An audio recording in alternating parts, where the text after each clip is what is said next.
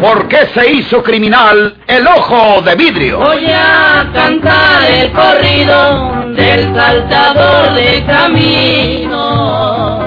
La borrascosa juventud de Porfirio Cadena. ¿Cómo perdió uno de sus ojos? ¿Y por qué tuvo que seguir la vida criminal perseguido por sus poderosos enemigos? Una campilana del escritor norteño, Don Rosendo Ocaña.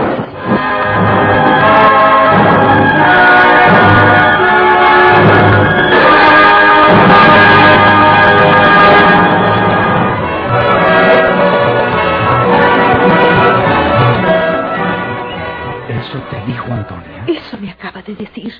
¿Dónde iba a esperar yo tal cosa de ella? Me dijo, pueden despedir porque yo sé que la señora Juana no murió en un accidente y también puedo ir a contar lo que pasó con el inspector. Imbéciles de nosotros. Hacemos las cosas como si estuviéramos solos en la casa. Antonia lo había disimulado bien, indudablemente. Pero nos ha estado espiando, dándose cuenta de todo y esperando su oportunidad. No vayas a pensar en hacerle daño, Polo. Yo me volvería loca si vuelve a suceder una tragedia entre nosotros. No. Tenemos que tratarla por la buena. Quédate aquí. Yo hablaré con ella. Cuidado, Polo. No te preocupes. Aquella situación era para desesperar al más sereno. Al parecer, la tragedia le olfateaba las manos llenas de sangre fresca. Después del sacrificio de Juana Tobar, el primero había sido el inspector Villanueva. Seguía el ampón Conrado, que había descubierto a su vez aquel filón de oro, también manchado de sangre.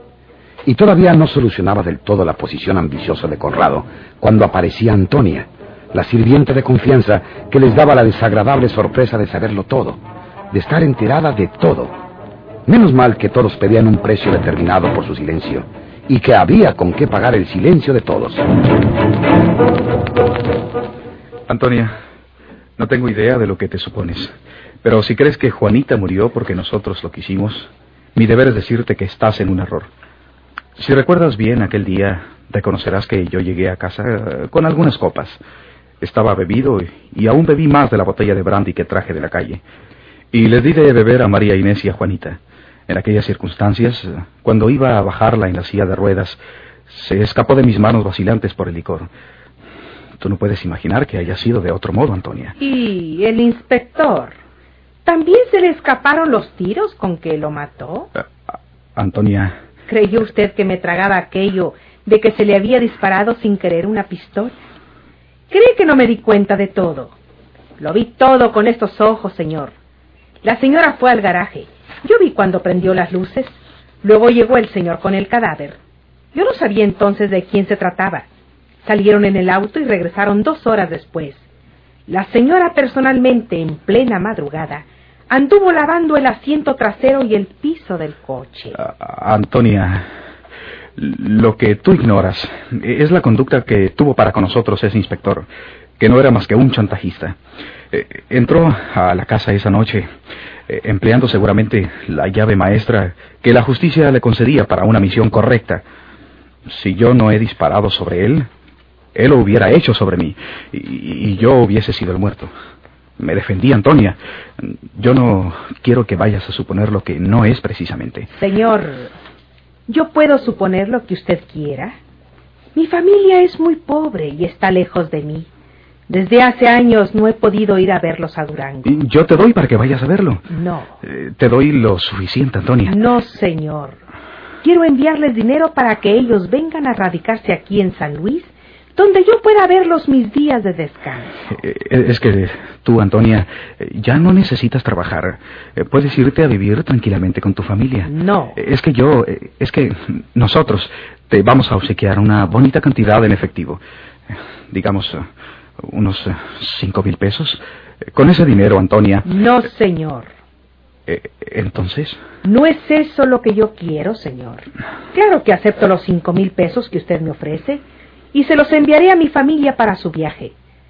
Pero yo deseo seguir trabajando en la casa. eh, ¿de sirvienta todavía? Sí, señor.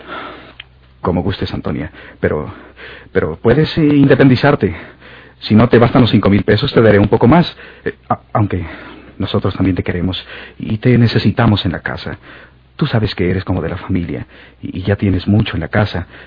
Así es que, ¿quieres los cinco mil pesos desde luego, Antonia? Sí, mañana, señor, para ponerle un giro a mi familia Durango. Tendré que buscarles casa, que no me quede muy lejos y... Está bien, Toña. Eh, Mañana, antes de que se haga tarde, tendrás ese dinero. Eh, No necesito decirte que lo que supones no debes contárselo a nadie. Absolutamente a nadie. Ya lo sé, señor. Descuide usted. Y que esto, Toña, no haga variar en nada las relaciones propiamente familiares que hay entre nosotros. Para mí y para María Inés seguirá siendo la misma, ¿verdad? Como si nada hubiera pasado, señor. Gracias, Toña. Me alegro de que seas inteligente.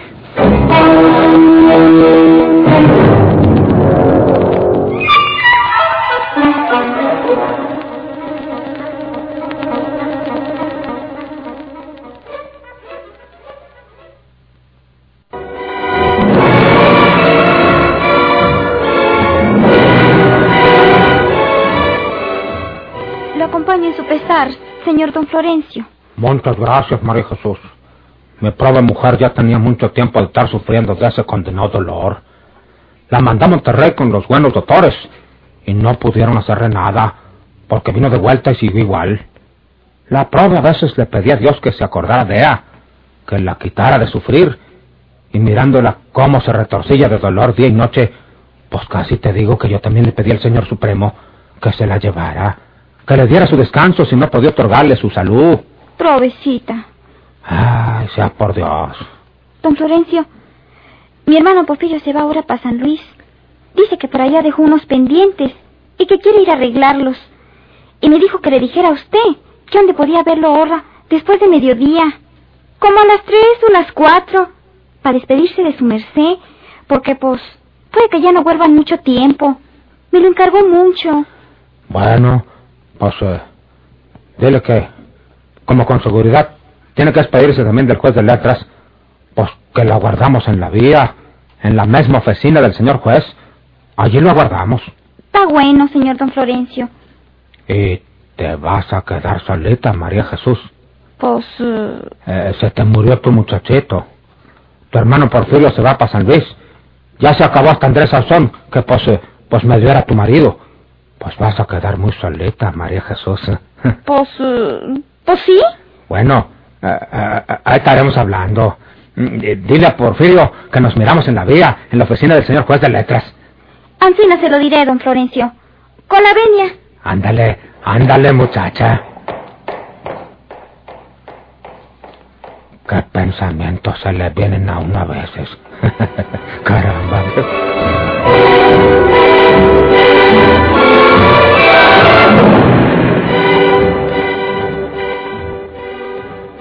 Don Florencio. Que pues que fueras a despedirte también del señor juez de letras.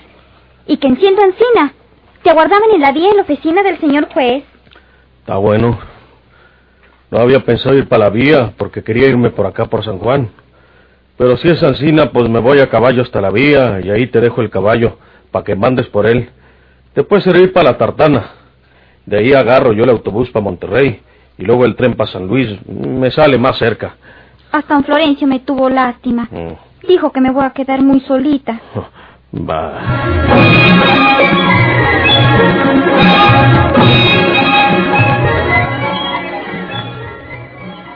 Usted es el que debe resolver este asunto, señor juez de letras.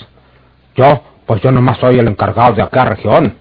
Usted es el juez de letras de esta traición judicial y por lo tanto, pues eh, el responsable de cualquier malhechor que ande en libertad.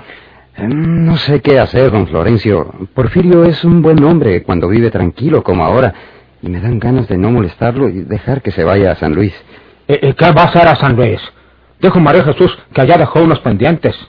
¿Cuáles son esos pendientes? Eh, Vamos a suponer que se haya algún enemigo y que va y lo mata. ¿Y qué va a decir luego? Que nosotros lo tuvimos aquí cerquitas a la mano y que no cumplimos con nuestro deber. Pero pues, eh, pues ahí usted sabe, señor juez de letras. Sí. Eh, ah, Ahí viene ya. Eh, Oiga usted, su caballo errado. Él debe ser. Usted dirá si lo recibimos con la pistola en la mano y lo ponemos preso. ¿Y si se resiste? Si se resiste, lo matamos. eh. No tiene remedio. Caray. Usted dirá, mi pistola está lista para que se haga justicia.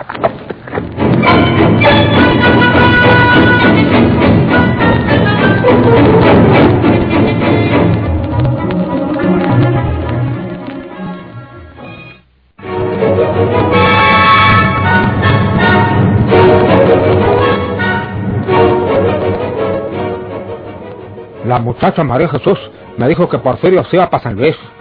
Que es que él le había dicho que me preguntara dónde podía despedirse de mí. Yo le dije que al cabo tenía con seguridad que despedirse también de usted y que nos veríamos aquí en la oficina de la vía, ahora en la mañana. Y si hago las cosas ancinas, señor juez de letras, es para que usted me diga lo que tenemos que hacer con Porfirio Cadena, porque se va de estas tierras. Lo busca la autoridad de San Luis, lo busca la de Monterrey, y aquí mismo debe muchas muertes ese hombre. Entre ellas, la de mi compadre, Ricardo, y la misma de Andrés Sauzón. Eh, aunque Andrés haya sido un bandido como él.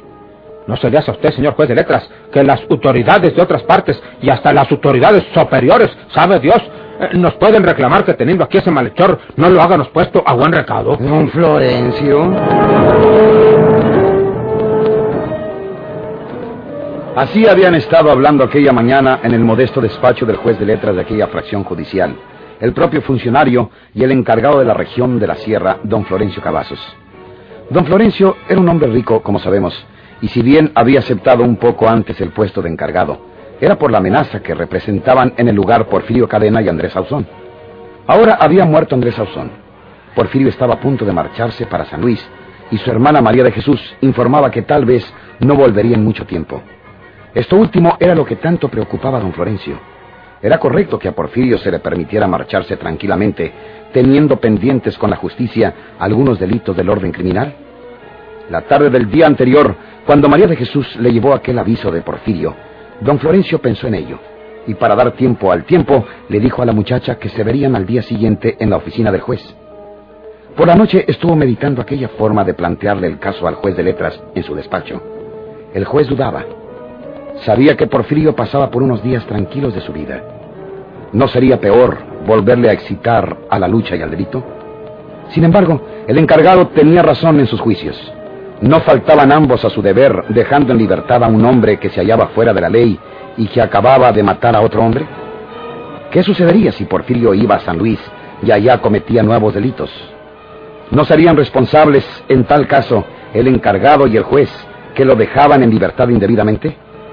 Así las cosas, Porfirio Cadena llegaba a caballo al lugar donde iba a despedirse de ellos, precisamente. Se escucharon los cascos del caballo errado de Porfirio en el empedrado de la calle. Mientras el juez de letras decía la última palabra, don Florencio revisó y preparó su pistola. Usted dirá, señor juez, porque ya no hay tiempo para nada. Estoy seguro que ese es el caballo de Porfirio. Déjelo que llegue, don Florencio. Señor juez, es que nosotros tenemos que estar de acuerdo para cuando él entre por esta puerta. Eh, óigalo, ya detuvo su caballo allí fueras. Eh, guarde su pistola y déjelo que llegue. Eh, señor juez, eh, usted sabe lo peligroso que es Porfirio Cadena. Silencio, ahí viene ya. Eh, usted sabe lo que hace, señor juez de letras, ¿eh? Buenos días, señores. Buenos días, Porfirio. Manos de dijo María Jesús que aquí nos mirábamos, don Florencio. Se me hace que ustedes están ocupados tratando algún asunto y, y no quiero quitarles mucho el tiempo. Al fin es que nomás quiero despedirme porque me voy al estado de San Luis Potosí, o más bien dicho, a la capital, porque pues por allá dejé unos pendientes y voy a saber de ellos. ¿Qué le pasa a usted, don Florencio? Le estoy viendo cara de muy preocupado o contrariado. ¿Hay algo en contra mía o qué? Estábamos hablando de ti, Porfirio. Efectivamente, don Florencio está preocupado por ti. Por ti y por nosotros también. Pues no entiendo, señor juez. Eso es muy sencillo, Porfirio. Eh, permítame hacerle yo una pregunta a don Florencio. Eh, sí, señor. ¿Quieres decirnos a qué vas a San Luis Potosí, Porfirio? ¿A qué voy? Sí. ¿Quieres decirnos cuáles son esos pendientes o en qué consisten esos pendientes que te llevan a San Luis? Pues. Pues hombre...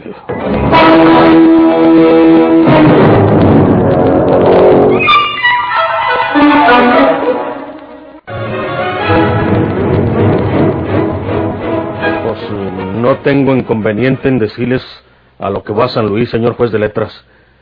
¿Quién sabe si ustedes se acuerdan que allá en San Luis vivía una mujer que yo tuve antes?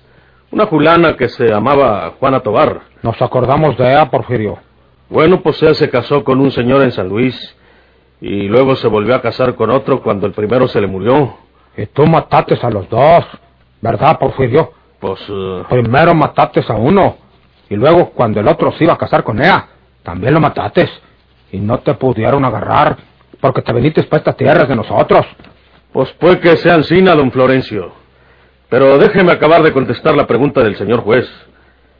Hablándoles en plata limpia, al cabo ya don Florencio ha estado hablando de él. Les diré que a Juana Tobar, a esa mujer que acabo de mentar, también le disparé unos tiros una vez en su misma casa, por lo que haya sido. Pero el caso es que...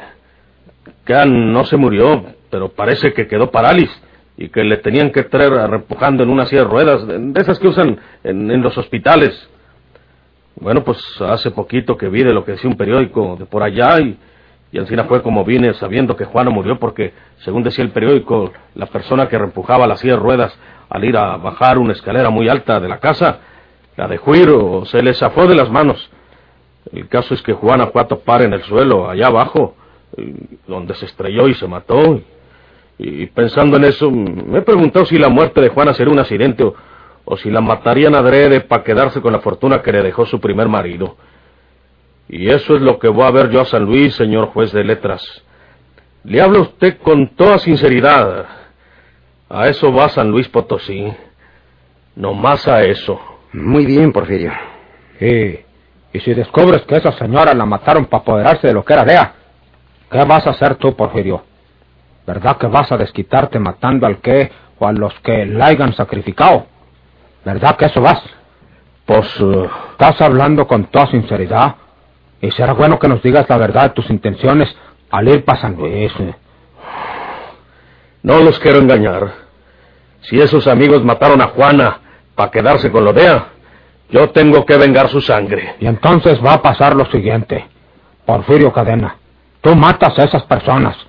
Si no te agarra aquella policía de San Luis, huyes por otra parte. Pero van a saber que fuiste tú el que cometiste el delito. Y entonces se va a investigar el asunto. ¿Dónde estaba antes Porfirio Cadena? ¿En Nuevo León? ¿En qué lugar? En jurisdicción de la Vía Santiago, donde también ha matado a un hombre llamado Andrés Sazón y donde mucho tiempo antes había arrebatado la vida a otras personas. Y entonces, Porfirio, van a llegar a la conclusión de que nosotros nos hicimos bien guajotes dejándote en libertad y que si fuiste a cometer otros delitos fue por culpa de nosotros, que no te detuvimos y que no te metimos en la cárcel. Meterme en la cárcel a mí. Eh, Porfirio, estamos estudiando nuestra responsabilidad en el caso tuyo. Eh, claro que yo me alegro mucho de que estés tranquilo y sereno como lo has estado estos últimos días. No tenemos nada en contra tuya. Entonces, Un hombre no demuestra su hombría solamente cuando huye de la justicia o no se deja aprender. También demuestra su valor y su nobleza entregándose a esa misma justicia eh, para responder de lo que ha hecho. Vamos eh, poniéndonos de acuerdo, Porfirio. No vayas a San Luis. Vete a la sierra. Nosotros no te perseguiremos. Allá puedes vivir tranquilo. Nosotros te aseguramos... tengo que ir a San Luis. Eh, ¿Para qué, Porfirio? ¿No ves que vas en busca de nuevas dificultades? Tengo que ir a ese asunto. Entonces, estás preso, Porfirio. ¿Qué? Ah, levanta las manos. No trates de sacar tu pistola porque disparo. ¡Don Florencio! Si no obedeces, te mato.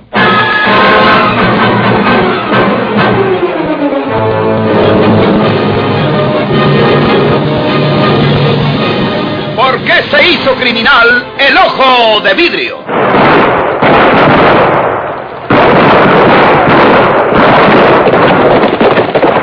Muchas gracias por su atención. Sigan escuchando los vibrantes capítulos de esta nueva serie rural. ¿Por qué se hizo criminal el ojo de vidrio? se disfrazaba de arriero para asaltar los poblados burlándose del gobierno, mataba a muchos soldados, nomás blanqueaban los cerros, de puros encalzonados.